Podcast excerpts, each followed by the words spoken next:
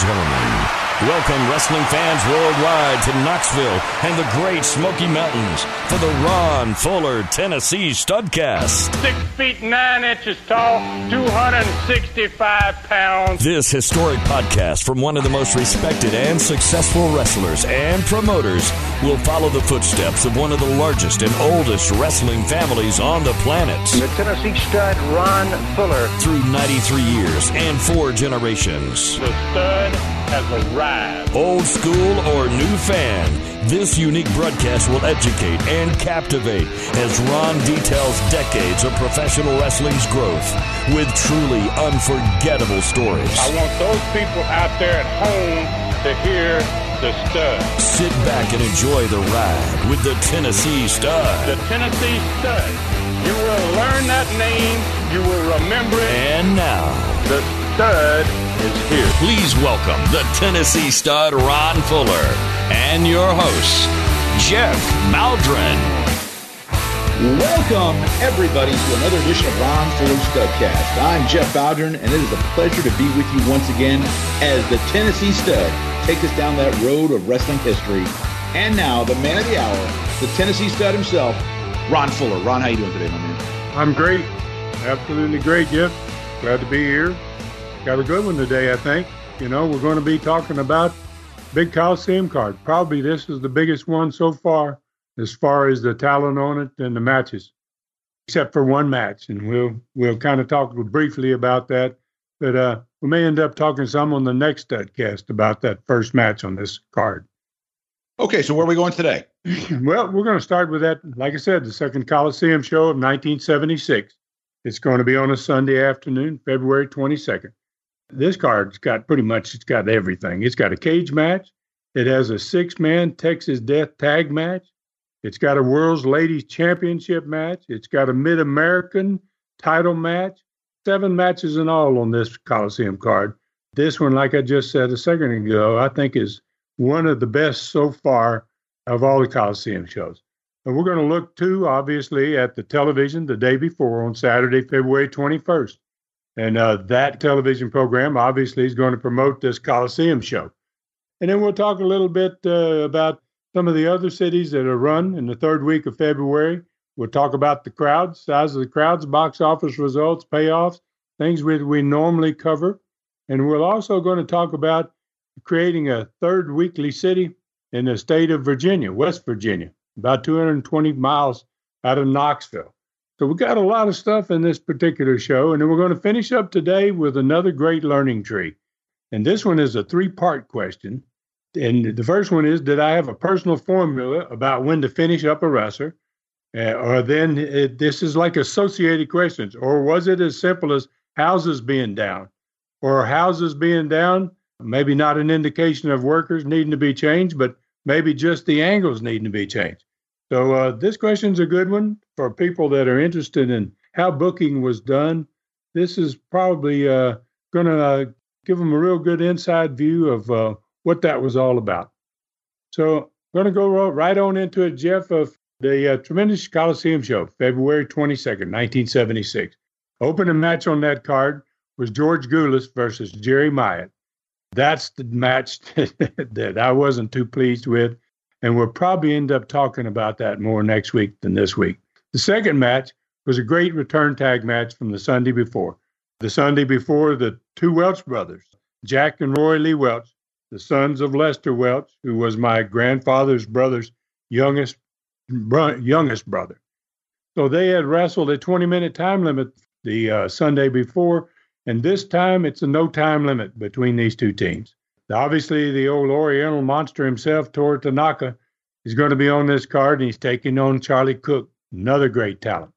And the World's Ladies Tag match, I mean, the title match, uh, champion, Moolah, faces against one of the best young lady wrestlers, Joyce Grable, was really good. And then there's the Mid American Championship match. The champion is Dick Steinborn. He's making his Southeastern debut that day on that card, and uh, he's wrestling against uh, Jimmy Golden. So he's got his hands full, and they're going to have a phenomenal match.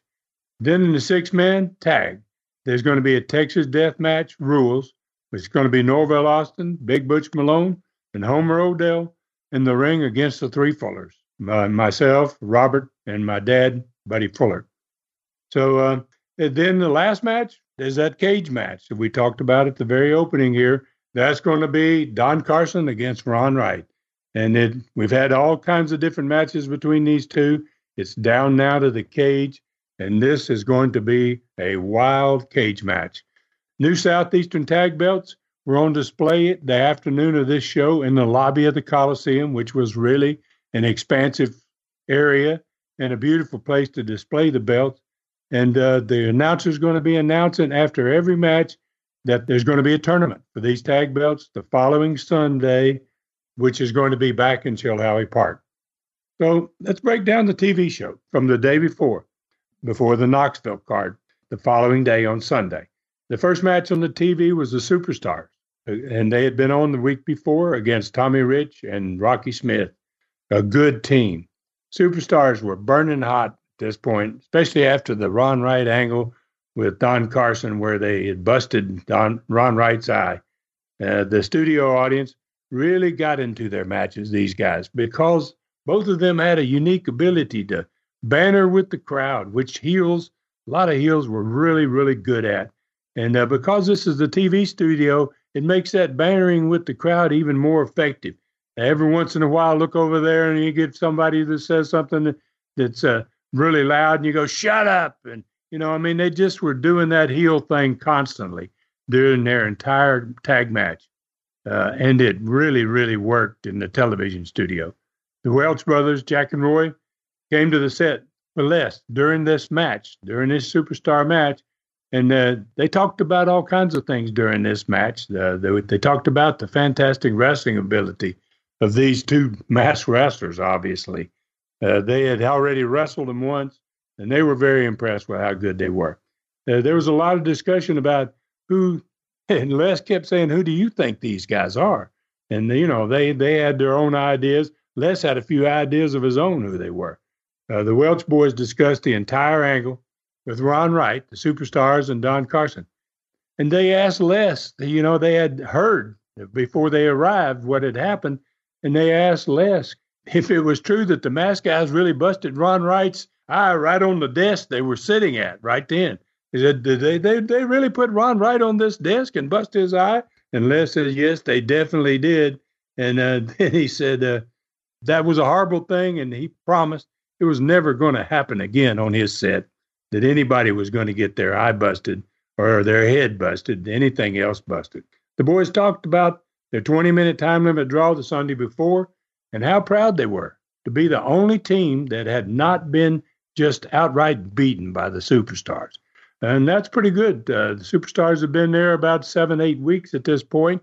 They were a tremendous team. They'd beaten everybody easily, and they hadn't beaten the Welch boys. So the Superstars won their match. It was a little more than 10 minutes, and they won it with their usual double submission, the Boston Crabs. Both of them had the Boston Crabs. And they beat two good guys. They had Tommy Rich and Rocky Smith and those Crabs.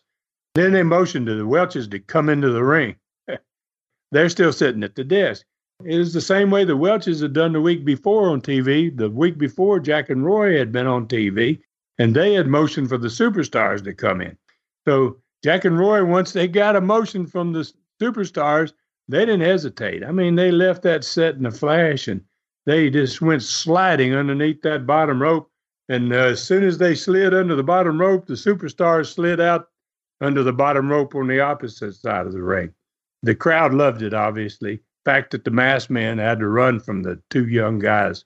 Uh, so superstars weren't gone lo- very long, though. They're uh, coming back for the interview.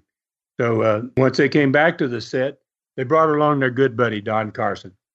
After the commercial break, uh, they tore into the young Welcher punks that had managed the last 20 minutes with them the Sunday before. And they, they really pointed to the fact they loved the fact that this one was a no time limit clause, and they could do as much damage to these young punks as they wanted to do before they beat them. And they put that emphasis on before we beat them. Uh, Don Carson took over from there, and the crowd, as always, hating Don. They they tried to drain him out, drown him out, man. I mean, they were just screaming really loud over his interview, and he was really on fire in Southeastern at this point. Uh, he started claiming first about losing the TV trophy the week before to Ron Wright. And then he started bragging about how easy it was going to be to use his black glove, his old peanut butter, as he called it, in any way he wanted to the next afternoon because this one was going to be in the steel cage. No disqualification, obviously, no time limit, no rules, basically. So it goes till somebody gets beat. Uh, he said no one had been able to collect his second $500 offer. He had offered again. He had sent, uh, he'd gone to the paper. He had put, had placed another ad for $500 if you could bust Ron Wright's other eye. And uh, he, and during his interview, he said, basically, I hereby withdraw the offer because now he says, nobody done it and I'm going to do it myself. You know, I've got a better opportunity than anybody. I got my peanut butter. He's in the steel cage and I'm to the other eye. So uh, you couldn't hear yourself think in the studio. I mean, the crowd was really, really into it, and you couldn't hear part of what he was even saying. It was you could hear it in the control room, but I don't know if the people in the studio could hear it at all. Second match of the day was Charlie Cook versus Tony Peters. Uh, Tony Peters is a big guy. He's been on TV many, many times. And Charlie made him look small. Basically, he beat him in less than five minutes. Jimmy Golden joined Charlie at the set for the interview right after the match, and Jimmy talked about his shot the next afternoon in the Coliseum for the prestigious Mid American title of the unpredictable. And I mean, uh, Dick Steinborn had a fantastic style of wrestling. He was a tremendous wrestler, and he liked to wrestle most of the match. But at some point in that match, he was going to do something that was unexpected, and it usually led to a victory for him. So Jimmy had the had the take on him. It's like somebody had given him a scouting report on Steinborn, and Jimmy said, "I heard that this guy's very unpredictable, and I'll be keeping a close eye on him." And he he knew Steinborn could go either way. He knew his reputation, and uh, that was important for Jimmy. I mean, he needed that because Steinborn is a veteran at this point. He started wrestling when he was 18 years old, and now he's in his 30s, and he is in his prime he's really, really a tremendous wrestler. And uh, so he promised fans that uh, Jimmy did that they're going to be watching a great match the next afternoon and that he had plans to come away with the Mid American Championship belt. Charlie Cook talked about his pro football background and the size of the men he was accustomed to dealing with. And he brought that up, obviously, because he's dealing with Toru Tanaka the next afternoon. And that's a pretty big man for sure. He'd watched that blockbusting display, he said, uh, where Tanaka came in on the first day and broke that four inch block with his head. and Charlie said, I got a pretty hard head myself, you know, and he goes, uh, I don't know if I could, uh, my, my head would bust his head, but I don't believe he's going to be able to knock me out like he did that block. The studio crowd, they cheered both Jimmy and Charlie. They, in fact, they loved those two guys. And uh, it really showed during the course of this interview. Very popular personality profile was next. It had the ladies' world champion, who had been the champion for quite some time by this point, and she was a very salty lady and feared by most lady wrestlers. It was the fabulous Moolah. It was a great profile, one of the best, if not she was. Moolah herself was, if not the one of the best. She was the very best lady wrestler, maybe of all time. Uh, she was also a very intelligent person and a, and did a great interview. Uh, Les got all out of her that he could. He Even asked her how many le- great lady stars she had trained, and she had trained many of them. It was really amazing. He Even asked her if she had ever defended her world championship on TV, and she and she kind of looked like, well, you know, nobody's ever asked me that question. And she said, uh, no. And, uh, you know, and he, he kind of then put her on the spot. You know, he said, uh, well, would you be interested in defending it here on Southeastern? And, and, and so she goes, she was kind of taken aback. She was a little amazed and she, she like hesitated. And, he, and then she finally said, uh, yeah, you know, she said, I've heard great things around the country about this television program here. And, uh, you know, uh, I'd, I'd be pleased to be on your show here, Les, on, on, on Southeastern Wrestling. And, uh, you know, Les was like, he was like blown away, but he didn't stop. He said, Well, how about next week? And uh, so Bill Kincaid sitting up with me in the control room. And when Les hit her with that one, Bill never looked at me, but he said, That a boy, Les? he was like, you know, that television production crew was the best I ever worked with in all of my wrestling years. Uh, they were so in tune with the wrestling show. They wanted everything to be great, and they wanted to have these great matches. So when Les kind of backed her in the corner and she agreed to defend in her World Ladies Championship on television the following Saturday, it was Kincaid that made that remark. But I'll bet you the camera guys down there on the floor were thinking the same thing. I know the guys in the control room were probably thinking the same thing. The following Saturday was going to be the last week of the February rating period. And, uh, you know, it was it just worked out perfectly. And, you know, we never talked about this Les and I. Les never asked her any questions before the profile. And this worked out great because this happened to be the last week of the four week rating period. And we're going to get a World Ladies Championship match on TV. So, you know, it was it was fabulous, fit perfectly with what was going on. Next match on the crowd, uh, it really, you know, get got the crowd pumped. Uh, and uh, after Phil Rainey introduced Jerry Myatt, uh, Jimmy Golden appeared in the studio. Jimmy is really over at this point. He has he's lost Tanaka, he's lost to some big stars, Carson, but he's still is really, really has a great backing of the crowd. And uh, Jimmy hit the ring, man, and I mean he was ready to go, and so was the crowd. I mean they popped just seeing him come into the studio. The Mid American champion, Dick Steinborn, that I talked about earlier, he, he joined Les at the set for this match because he's wrestling Jimmy. And uh, he brought his Mid American belt. He uh, put it out on the front of the desk. And, uh, you know, he said, I'm proudly defending my title against uh, this kid up here. He didn't, he'd never seen Golden wrestle. Said against that kid up there. And he, so Les welcomed him and he started uh, asking him questions. And he started with uh, Dick Steinborn's famous father. Dick had a great personality, and he was happy to talk. Briefly, he wanted to talk about himself, but you could tell he was happy to talk about his father, who was named Milo, Milo Steinborn, one of the strongest men in the history, not just of wrestling, in the history, period. And Les also complimented Dick on his great wrestling ability and his own skills. Dick barely had time to mention Jimmy Golden, his opponent the next day, before Jimmy finished off Myatt. There was quick, I can tell you that. And uh, he did he did another beautiful drop kick from the top rope, and it was like I said, it was Steinborn's first time to ever see Jimmy wrestle.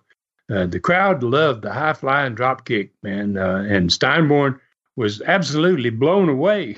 you know, I'm sitting upstairs listening to it, and he says to Les, uh, as soon as he sees the drop kick, he says, "Did you see the power in that drop kick?"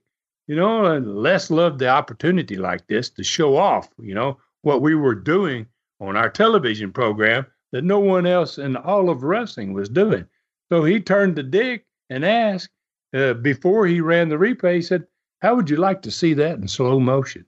And Steinborn was just, he was really blown away. He asked, Are you kidding? He goes, You guys have slow motion? And uh, Les says, Yeah. And he called for Kincaid to replay it back. And Steinborn talked through the entire replay. He Les usually talked through these replays, but Steinborn, he was so into it. He says, and you, and he was talking about the match tomorrow. He was like he wasn't even aware that he was on the air. And he said he one of his statements was, "I got to watch this kid tomorrow." you know, like wow. And then he kept this. It says the replay went on, and those feet hit that Myatt in the face, man, and sent him the you know through the ropes it was like so he was just kept repeating wow wow as the replay went on so i think that moment kind of brought dick steinborn to southeastern wrestling for a long run a few weeks a few months later he's going to come into the territory and he's going to stay and i believe it was his first impression that day watching golden wrestle and watching that instant replay and the things that we were doing on the television show that made him want to come to Southeastern. Robert, our dad, and I, we joined Les at the set before he went to the break. We had we shook hands with Steinborn on the way leaving the set, and we came on the set. I knew Dickie well. He had taken a lot of pictures of me when I first started wrestling in 1971 in Florida, and uh, we were great friends. So uh, you know, it was it was nice to see Dick, and he was a, just a tremendous talent. So we're scheduled uh, for the last match of the show. On this particular show, we're going to be uh, wrestling for a chance at winning the Tennessee Tag Championship. So Les surprised us with a short video of three of us against a great Australian tag team, George Barnes, Bill Dundee, and Jerry Gray. It's a match from Memphis that was recorded about a year earlier. And it was a wild match. And it was in front of more than 11,000 fans in the Mid South Coliseum in Memphis. Uh, we were going to be in a much more dangerous six man tag the next day because it's going to have Texas death match rules. But the Australian six man tag ended up with our hands raised at the end of the end of the video, and uh, it happened to have been the first time ever that those three Aussies had lost ever as a team. After Les closed the segment, we stayed for the live interview immediately after they ran the commercial. We talked about the difference between the tag that had just seen and, uh, and the one that were, they were going to be fans were going to be seeing tomorrow afternoon. Uh, tomorrow's tag was going to be obviously a Texas death match, and that match could last all afternoon. I mean, and, and it really could, and it really did last a heck of a long time, way past 30 minutes. Uh, we explained the rules that call for a 30 second rest period after every pin and then a 10 second count to get to your feet. First one of the six of us that could not make it to their feet lost the match for their team, obviously talked about the cruel nature of this type of match, and and uh, then Les brought up the animosity between the two teams. You know, Rob and I didn't care for uh, Austin and uh, and Malone, and Homer had had his leg broken by my dad in Georgia years earlier. So uh, it, it, we were headed into a, a tough match, uh, obviously, and it was going to be it was going to be really a wild one. We talked about the Coliseum too, and how loud that building was. And uh, when we did that, I think Rob said he encouraged the fans. He said, you know, fans, when y'all come tomorrow, let's light up that building. You know, light it up for us. Well, heck, the studio crowd, uh, they picked it up right then, and they lit up the studio for us. They they cheered as loud as they could, uh, just getting ready for the next afternoon. Final match of the day, obviously, was eagerly awaited. And, and you could tell that by the crowd. Uh, everyone was on their feet when Rob and I were introduced.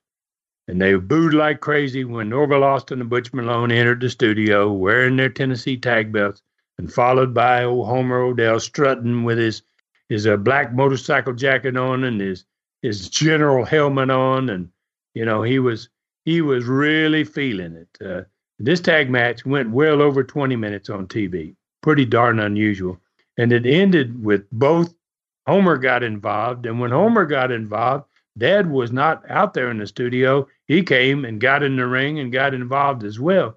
Both teams, obviously, we got disqualified. So, and then it took about another five minutes to get the heels to leave the studio. They wanted to continue the fight.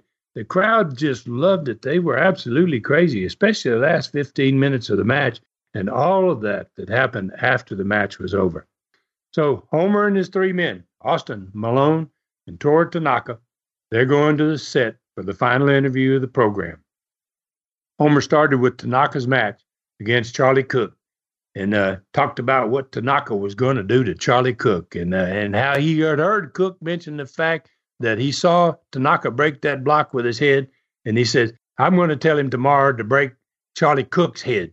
so, you know, the then he dug into the Fullers, you know, and how much he hated us, and how our dad had broken his leg in Georgia many years before, and how his team was happy about this being a Texas death match, because uh, he they could apply as much punishment as they wanted to inflict, and they really were going to emphasize the old man they called him, that old man Fuller that you know got no business being in a six man tag and he certainly got no business being in the Texas death match tag. So uh, they really focused on Dad that uh, we're we're going to go after the old man. And the more Homer spouted his diatribe, uh, the louder the studio became. Uh, before he finished his two minute rant, you couldn't hear what he was saying either. They drowned him out just like they had Don Carson on the first interview. Les closed the show, obviously reminding the fans of the brand new World Ladies Championship match that was just scheduled on that program and the personality profile. And he also showed off those new Southeastern tag belts that were going to be awarded to the first ever Southeastern tag champions in a big tournament the following Sunday after this show, the Coliseum show, uh, on Sunday, February 29th. He closed the show to a standing ovation, man, with the studio audience there. They had really, really enjoyed the show that day. It had been a spectacular television program. Okay, this would be a good place to take a break, Ron, and talk about part two of Super Studcast number 26, which is now available. It is a very special edition of 30 great stories from the Tennessee stud, most never heard on any studcast or super studcast. We're talking naked wrestlers, ribs from the road, going back to the 40s and 50s, almost two hours of great wrestling history available now. Let's go to David Summers part one of Super Studcast number 26 with Jeff Van Camp's recollections of being the horrifying Lord Humongous is truly amazing. At tnstud.com or patreon.com slash studcast. He made the Stud stable in 1984 one of the most remarkable groups of wrestlers ever assembled. Part two is now available and is really special. For the first time ever, the Tennessee Stud does what he does best, telling 30 historic wrestling stories from the 1930s up to present day, most all of which he has never told before. Part 2 alone is almost two hours of vintage wrestling history. Take the ride back in time from his grandfather to Jack Brisco. You've never heard anything like this at tnstud.com or patreon.com slash studcast. Only $2.99. Saddle up for something very special. Okay, Ron, before we go on, I got a couple quick questions for you. One to throw at you. The other day I was looking on Twitter and someone had posted a copy of Ric Flair's uh, wrestling license from the St. Louis Wrestling Club going back to, I don't know, late 70s, early 80s. So, quick question for you. Uh, as a wrestler, how many states required you to have a wrestling license? Just about all of them, especially in the South. I don't think Florida. I don't remember Florida being uh, commission state, which had an athletic commission. But uh, Georgia had it, Tennessee had it, Mississippi had it, Alabama had it, Arkansas had it, Missouri obviously had it. I had a St. Louis wrestling license myself, had to, and uh, guys had to get them. If you what about when you went license, up to the Garden? In New York, uh, yes, I think they had licenses up there. I'm pretty sure, but for some reason, I don't remember actually having to get the license because I was only there on one show I believe uh, Vince Sr., uh, who was running the business back in those days, uh, kind of wrangled it around, and I never really got that license. But uh, yeah, everywhere. It seemed like almost every state in the country had athletic commissions, and they required you to have a wrestling license. Okay, next question. So you've wrestled in, uh, geez, Florida. You wrestled pretty much everywhere, Ron. So I got to thinking of all the places you've been to. Started off, you know, Florida, places like the uh, you know arena in St. Petersburg, uh, Miami Beach Convention Center, St. Louis up in the Kiel, uh, and of course Knoxville Civic Center. What Madison Square Garden? What was your favorite arena to ever work in as you look back on your career? Well, actually, you know, I, I got to say Madison Square Garden. I mean, uh, you know, it, it might not have been the most beautiful building, but to me, it was the most historic building I ever wrestled in. Uh, it, it, had seen everything, uh, you know, uh, the greatest concerts, the greatest professional boxing uh, world championships, wrestling world championships, you know, basketball games. Uh, it, it, it just, uh, there's something about that building that I, I remember when Vince Sr. called me on the phone and invited me to come to New York and wrestle in the garden. I was like a big kid when I hung the phone up. I was jumping around, you know, like, wow, I'm going to work the garden, you know. I mean, I'd have to say probably Madison Square Garden. Just so much history there, huh? Oh, tremendous history there. And, uh, you know, that so many things happened to that building and so many tremendous stars had, had been in that building before. Uh, It's just a great place to go. And I was lucky the night I was there, it was a sellout. You know, I think 20,000, a little more than 20,000. Uh, uh, it's, a, it's an awesome site. Now, I have been in, I actually wrestled, uh, I, am going to give you a second one here. I wrestled in the uh, Sumo Hall in Tokyo, and it seated over 25,000 people, and there was no chairs or seats. Everybody sat on the floor. And that was a pretty spectacular sight because you had to, the building just went forever. That was an experience too, and a really beautiful. When you got in the ring and you did that 360, which uh, you know I'm, i made sure I did in Madison Square Garden. Make sure you slowly see the whole building, you know, uh, and uh, did same thing in Sumo Hall. That was that was an experience too. Okay, last question before we go on, Ron. Uh, so you talked about uh, the upcoming Texas Death Match uh, six man tag. As a promoter, did you have an ultimate blow off match? You know, some territories they, they you know steel cage, lights out match. Uh, you got your Texas Death Match. Uh, what for you as a promoter? What did you consider the ultimate blow off match for a feud? Usually, it was a steel cage match, and that's what we've got in this particular night here in the Coliseum. Uh, but we had had a few lights out matches already, a couple of them. Uh, Don Carson and I believe maybe Ron Wright were in a lights out match already in the Coliseum. We did end up with some lights out matches, but to me, you can't hardly get any better than uh, setting up that big cage and having two guys with no way to get out of that sucker. And uh, it just, uh, that's pretty much the ultimate. Okay, Ron, let's continue with the show now. Where are we going next? Well, let's talk about the results of this Coliseum event. And uh, the first match was one that I kind of mentioned that I wasn't real happy about. And uh, we're going to discuss it a little bit at the end of the show. But that was George Gulas, and he defeated Tony Peters.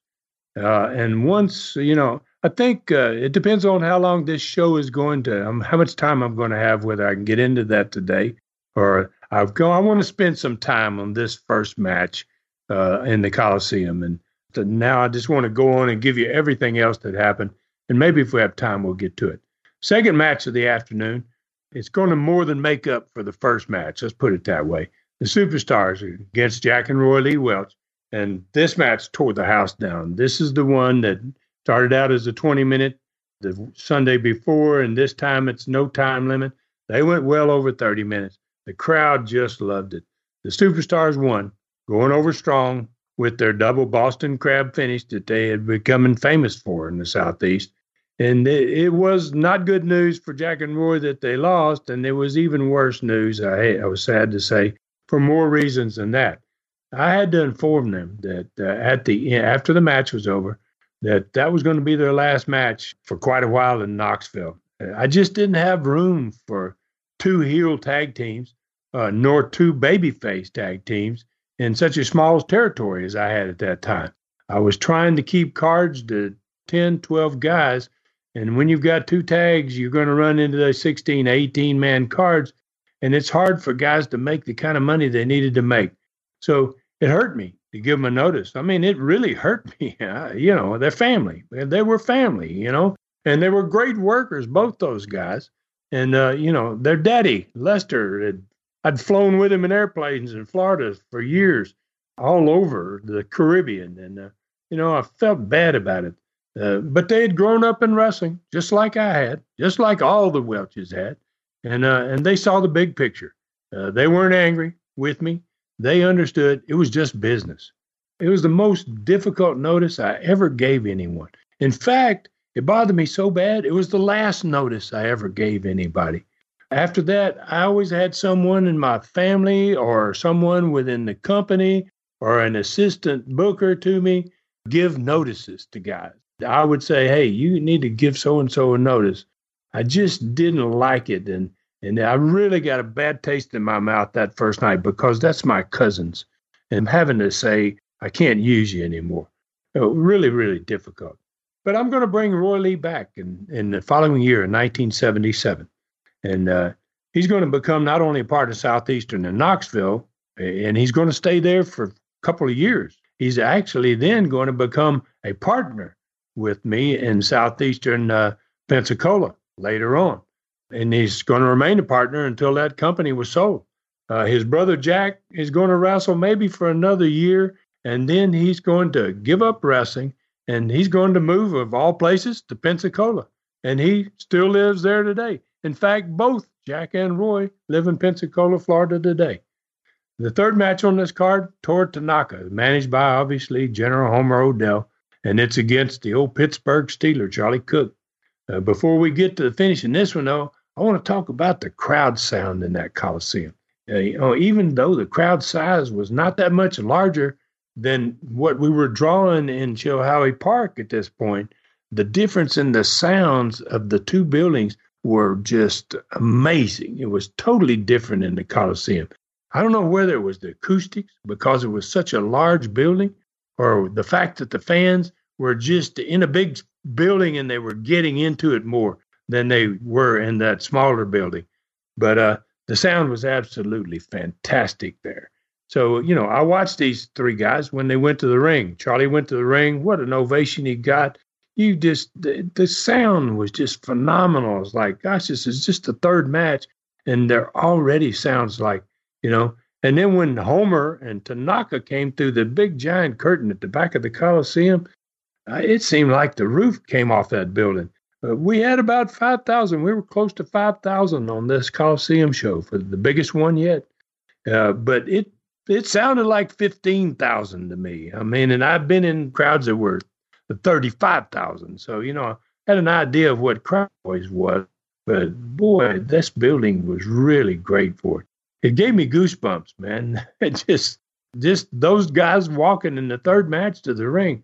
So in the coming years, the, the crowds are going to get huge in the Coliseum. The, the, the building is going to be full to the rafters uh, week after week after week, record, record, all the time, consistently full. And the sound is then when it gets that many people in that building, it's indescribable what it sounds like. They had a great match, uh, Charlie Cook and uh, Toru Tanaka, and uh, Charlie lost a match. Tanaka beat him, and Charlie lost in the middle of the ring, but he still got over, you know, and and that's what it's all about as a booker. You you got to figure a finish that's going to take one of your guys like that that's kind of mid card, and you don't want to hurt him, uh, but you can't put him over a big star like Tanaka. But uh, you know he he he's a great worker, and he managed to uh, keep himself over even though he lost in the middle of the ring. That works for not just me, but it also worked for Charlie Cook as well. Fourth match, Ladies World Championship one it was one of the champions, the Fabulous Moolah's first matches in the Coliseum. And it wasn't going to be her last, I can tell you that. As Southeastern grew, as the company grows, I'm going to use these triple world championship cards. I like to do it. I had the NWA heavyweight world championship match, the NWA junior heavyweight world championship match, and the ladies world championship match, all on the same card and then championship matches underneath those as time goes by. Moolah was a real badass, man, and had tremendous matches with many of her girls that she trained, but she had her absolute best matches with Joyce Grable. And it was like watching men in the ring. I mean, they just beat the heck out of each other. It was like, wow, these they're they're, they're working like men. Uh, you know, and Moolah, she knew how to get heat and she knew how to get herself over. So she beat Grable in the middle of the ring. Uh, you know, and, and the crowd would have paid big money to see the same darn match again. I'm sure of that. And Moolah's going to come back next Saturday, and uh, she's going to work a world championship match for me on television. Uh, I had a real respect for Lillian Ellison was her real name. The next match was a really great one, though one of the guys that's in the match his it's his first appearance in Knoxville. They've never seen him before. That's the Mid American champion, Dick Steinborn. And Steinborn, in my opinion, one of the great workers of all time. He, and he was the son of one of the stars of the sport from way back in my granddad's day. His name was Milo Steinborn. Milo was Dick Steinborn's father, and Milo was recognized as one of the most powerful humans on earth in his day you know, I'd seen pictures. It, this is amazing. You, you might think if you look up, you'll find this. I'm pretty sure if you Google Milo Steinborn, you will see pictures of Milo Steinborn getting underneath the elephants and picking them up with all four of their legs off the ground. Elephants, I'm talking about. I mean, he was just unbelievably strong. Uh, so I'd borrowed Dickie basically uh, from Jerry Jarrett. He was working for Jerry Jarrett. So I'm on the Memphis side of the state. And uh, I got him for this Coliseum show. But Dickie fell in love that weekend with, well, he loved that TV show. I could see it and hear it in his voice when he saw we had the instant replay and slow mo and all that stuff. And uh, I wasn't able to keep him at that point, but it, it, before the year is over, he's going to become a star there. And I'm darn glad to get him. He's one of the greatest in the world. Uh, Dick's working with another one of the greatest workers in the world. And I'm going to have to pat him on the back, even though I'm related to him. And that's Jimmy Golden. Uh, to me, this was probably the best match of the afternoon. I watched all of them, and this one, God, it was fantastic. Uh, the the crowd's reaction was just unbelievable, considering that 95% of this match was pure wrestling. Uh, it was exactly what I wanted. I wanted this type of match on every Coliseum show, especially in these early days when all these new fans are coming.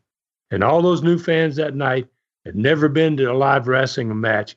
They got to witness uh, what the name was on the marquee out front. They got to witness a real wrestling match from beginning of the match where they shook hands, which you know that was a lost art toward the back oh, as it progressed, as wrestling progressed into the 80s.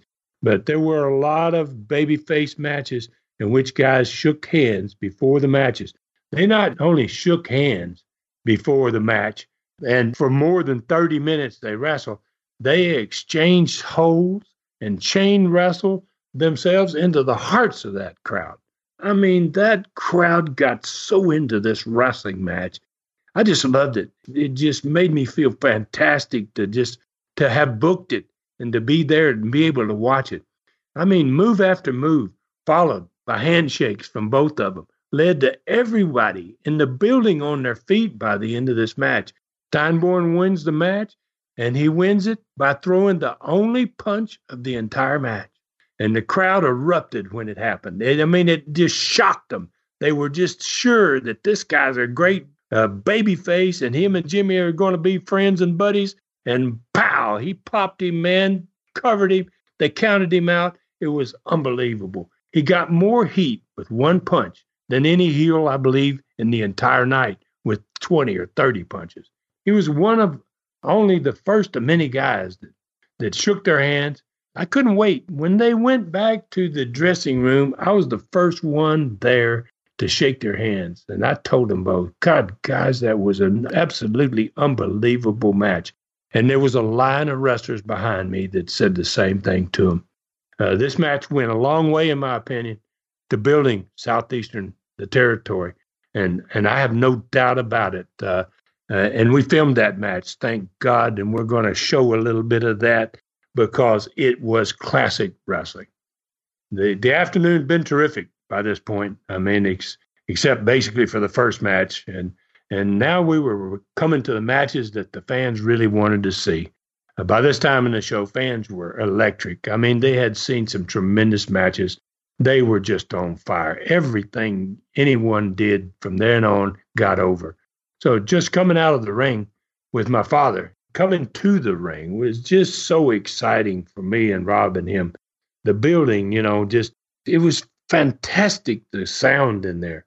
And then when Homer and Butch and and and, Norvell came and and started, they you know, gosh, the the boos were just like uh, they they were they could hear it at the University of Tennessee, three miles away. I'm sure they could hear him booing in that building.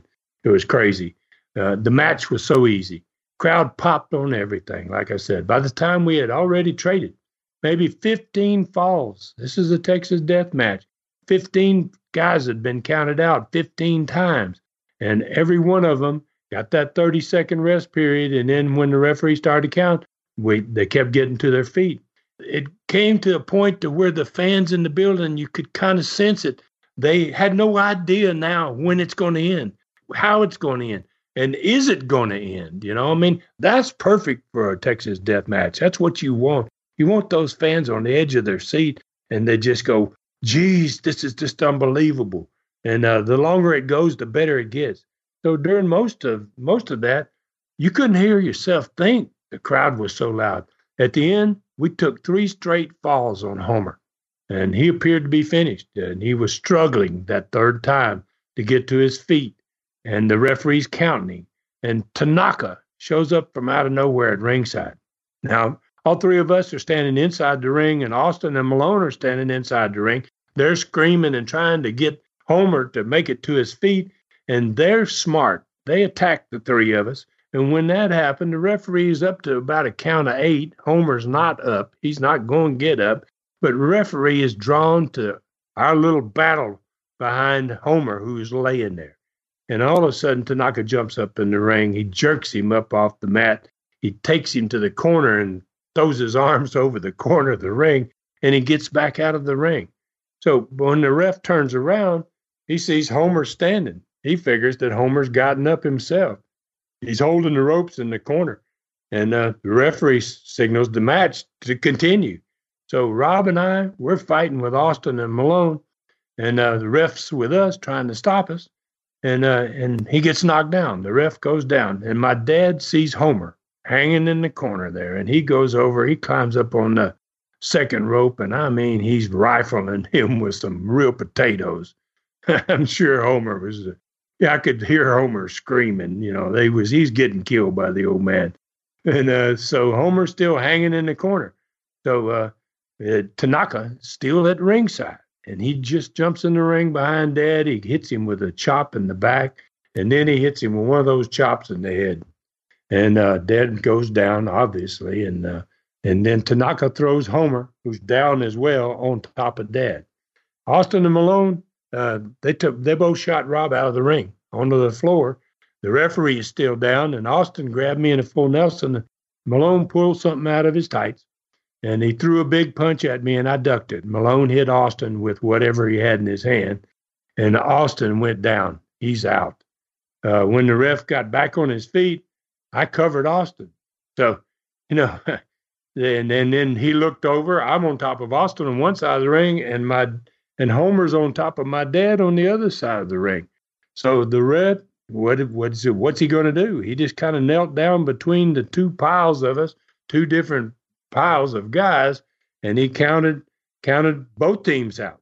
He counted everybody out, you know. And uh, when he did, then they they started the 30 second rest period, and the ref went over and told the announcer, which was really smart on his part, you know, now they're both we both teams have been counted out at this point. He said the first man that gets to his feet is the winner of this match. And oh, that stood the building. They were already on their feet. That really it just rocked them then. You know, they were like, come on, come on, come on. They were trying to get Dad up there and uh, you know, and Dad made it up. Uh, Austin that had been nailed by by his own partner uh, he was just about to get to his feet, but he collapsed just before Dad got to his feet. The ref rang the bell. He raised our hands. Uh, Dad collapsed. I mean, he was blown up. It had been a long, hard match, and and we were trying to get him on his feet again. And Tanaka and Homer and Malone are still in the ring, and Austin is trying to get his faculties about him, and they jump us. And now it's just two of us in there, and now now Tanaka's in the ring too. So they start pounding on us, and then Austin gets pounding on us too. Now we got four on just me and Rob, and they're giving Dad a little bit of it too. The bell kept ringing, obviously, like it should have. The match is over. And finally, Tanaka, he full Nelson's me. He comes to me, focuses on me, and Malone goes back in and gets his gimmick out again. And uh, he's going to hit me, and I duck again. And this time, Malone hits the big man, Tanaka. Uh, wow. I mean, Tanaka did not even budge. It was like it was like he didn't get touched, and uh, the crowd exploded. They were like, "Oh boy, man, we saw this a few weeks back." Tanaka and Tanaka went for Malone, and uh, Malone jumped out to the floor and he headed to the dressing room, and uh, out and chasing him out of there was Tanaka and Austin and Homer Odell. All three of them chased him right out of the building. Ref raised our hands again, and it was another big pop. So the last match began after the new cage had been set up uh, around the ring. Carson entered the ring with his Southeastern belt on, even though it wasn't a championship match. He was escorted to the ring by the superstars who actually got in the cage with him. Uh, it was probably the loudest boos of the night because this threesome, man, they just had phenomenal heat at this point. Ron Wright, he arrived at the ring, and what an ovation he got, man. Uh, but he refused, not a dummy, Ron, he refused to enter the cage until the superstars got out of there.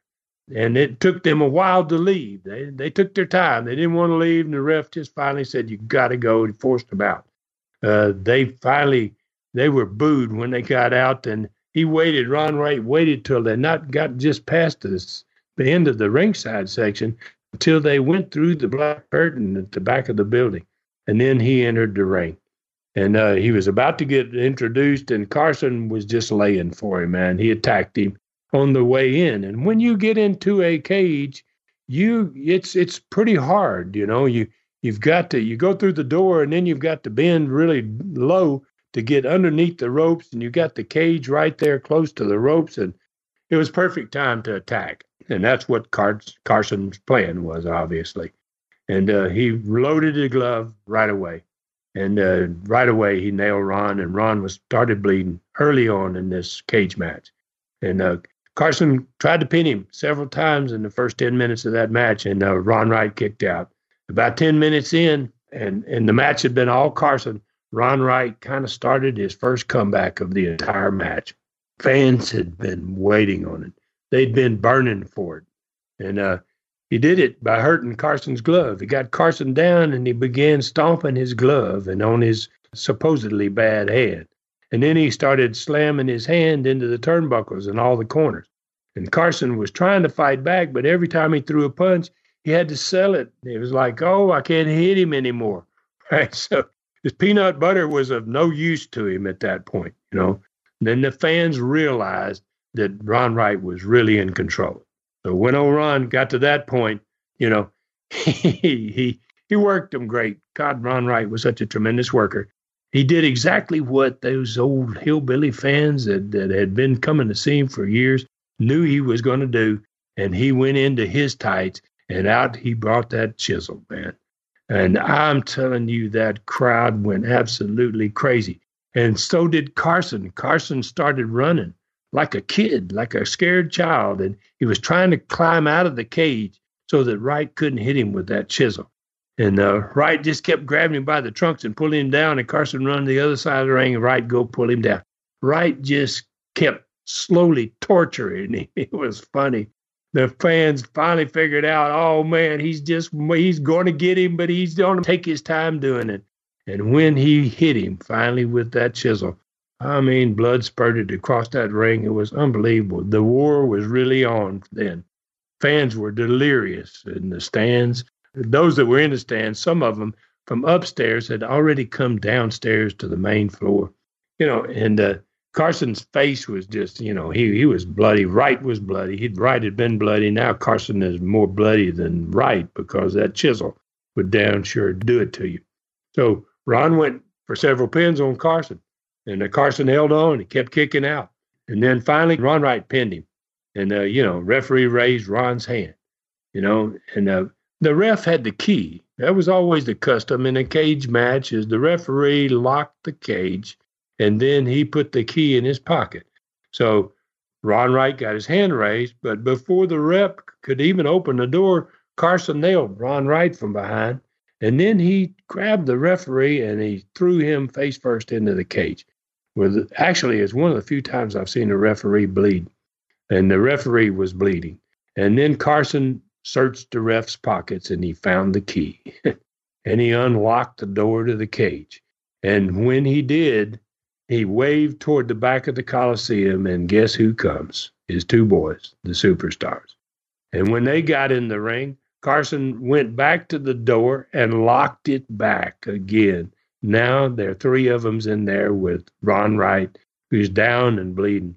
It was one of those things that uh, you could see it happening. You could see the heat uh, that this is serious, and uh, and uh, the fans began to leave their seats, especially in the second level and the third level, and uh, the the floor of the Coliseum began to really fill up. Uh, luckily, I had a great group of policemen in that building, and they saw instantly what was about to happen. Uh, they did their best to keep the people outside the, the roped off area around the ring, you know, and the baby faces started coming down and they were going to try to get into the cage to help Ron. And as they would climb up on the cage, the two superstars would bang their hands and knock them off onto the floor again. And then uh, it just left Carson there beating the hell out of Wright the entire time. It, it got hot. I mean, you could tell, uh, you know, I had seen this stuff before. And, uh, you know, Carson smart. He realized that they had taken the heat to a dangerous level, you know, and it was time to unlock that door. And this time, the three of them were going to be the ones that were going to be lucky to escape. And when they left that cage, there were so many people around it that the police pushed the crowd back enough for them to get the cage door open. And when Carson and the superstars came to, out of that cage door, the police surrounded them as best they could. And they started working toward the back of the Coliseum. And it was a mass of people it must have been 2,000 people in a circle around that those bodies, those guys, as they fought their way basically to the back of the Coliseum. So it had been a wild and a wonderful afternoon for Southeast, historic wrestling afternoon for Southeastern Wrestling. It had been the type of event that everyone left there that night or that afternoon, and it was just about night by the time it was all over. Uh, and and they all went away, I'm sure, talking about what an amazing amazing bunch of matches that they had seen. Southeastern was on a roll. That's basically is what was going on at that point. Okay, Ron, we got another great studcast going on here, but I think because we might be running a little short of time, it is time for us to once again go into the old learning tree, and we maybe can finish the rest of the Coliseum show next week. Okay, uh, I think that's probably a good idea. You know, this has been a great program, and uh, you know, there's been a lot in it. So uh, so let's just jump right into it. Today's learning tree comes from a gentleman named John Crow. And uh, he asked uh, three associated questions. I mentioned them at the early part of the program, but they're kind of associated questions. And they, one of them was, do you do you have a personal formula? Did you have personal formula about when it was time to finish up a worker, or is it as simple as houses were being down, or if or his houses being down not a true indication of the workers needing to be changed, but maybe just the angle. This is a great group of questions here, and and this is going to lead me in a. I can't answer it before setting it up, so I want to talk about the elements of this question. The I think the best way to answer this question is to break down the major elements to make this question, and and just how these elements had to work together. So let's start with the wrestlers. If not born into a wrestling family, as I was, new wrestlers had to find someone who was a wrestler to train them. That was the normal way it was done. And those that were trained were usually a product of their training, and they were either headed for stardom, middle of the card, or are becoming a job boy if they're lucky. And some of these trainees, they, they're going to improve quickly and develop the tremendous desire to learn, and others are going to put forth very little effort and have very little desire, and they're soon going to be gone from the sport, to be quite honest with you. So the talent of a wrestler, even the great ones, needed to be supported and guided by one of the most crucial people in the wrestling business. And that person is the booker. Now, bookers were never trained. They were most often a wrestler that had the ability to spot talent when he saw it and had a creative mind that could produce hundreds of different ideas. And uh, he had a way of pairing wrestlers together and a fashion of doing it that excited the audience. I mean, you know, that was basically a booker's job. Bookers didn't always have to be wrestlers, but rarely was someone capable of being a great booker if he had not had some experience in the ring. You know, that just hardly ever happened. But I think there were probably a few occasions that it did. Uh, when you gained that ring experience and knowledge, though, a booker then had to also understand the maybe the most important element of it, the psychology of the crowd. he had to think like uh, in a way in which he he could take people where he wanted to basically. He had to instinctively feel what the audience was into and or not into you know? He had to assess why they were having that particular reaction.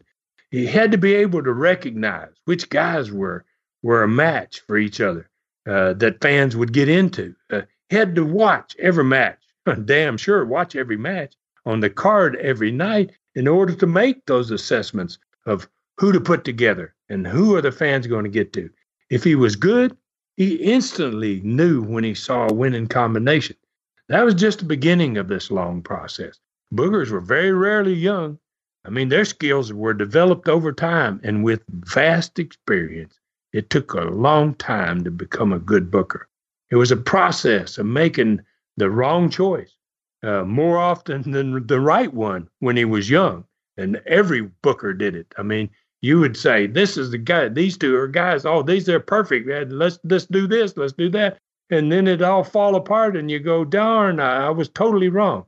So as time went by, these bookers got a distinct feel for what they were doing and see it. And then something beautiful began to occur in towns sellouts. That's what began to occur when these bookers got it all together and they had that great talent, things are going to happen. At some point, every booker began to insert his own ideas.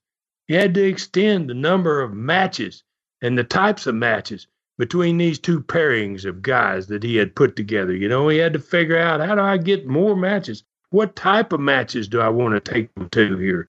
And you know, these ideas they had to first they had to first of all they had to make sense not only to himself and also the wrestlers because they got to try to make it get over. But more importantly, the most important people he had to get a sense of what they wanted was the crowd in that building. So these ideas are what I call an angle. And, you know, so that's where most bookers went wrong. Their angles made no sense. Those the guys that couldn't book, the angles made no sense to the crowd, uh, much less to the wrestlers who had to get them over. you know, I mean, the wrestlers were the ones that had to make these things happen. You know, and even great workers couldn't overcome a bad angle. I mean, if you had a bad angle, the two best workers in the world aren't going to be able to make it work. You know, so sometimes bookers had angles suggested by the talent. And that's what happened for me. I'm a young booker in Knoxville, but just started in in in as in, as an owner. And I have Don Carson and Ron Wright and the superstars come to me with this angle of let's bust Ron Wright's eye. Uh, let's do this thing, right? And all four of these guys came to me together and they suggested the whole damn thing to me. And Ron Wright, he was willing to do the hard way. The superstars are capable of busting his eye, obviously. And Carson could do the setup with the interviews and he'd, he'd take and make the trips to the newspapers. So there's a young guy who I needed that type of help. And there's four talented guys who come to me and say, let's do this, Ron. What do you think? Well, gosh, I, would have to be an idiot to go, no, we don't want to do that. I mean, I could tell, wow, this is unbelievable. It's going to rock this territory.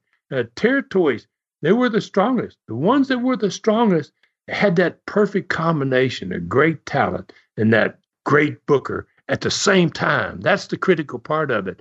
You can have great talent and your booker's not good, it ain't going to happen. You can have a great booker and he's got no talent, it ain't going to happen.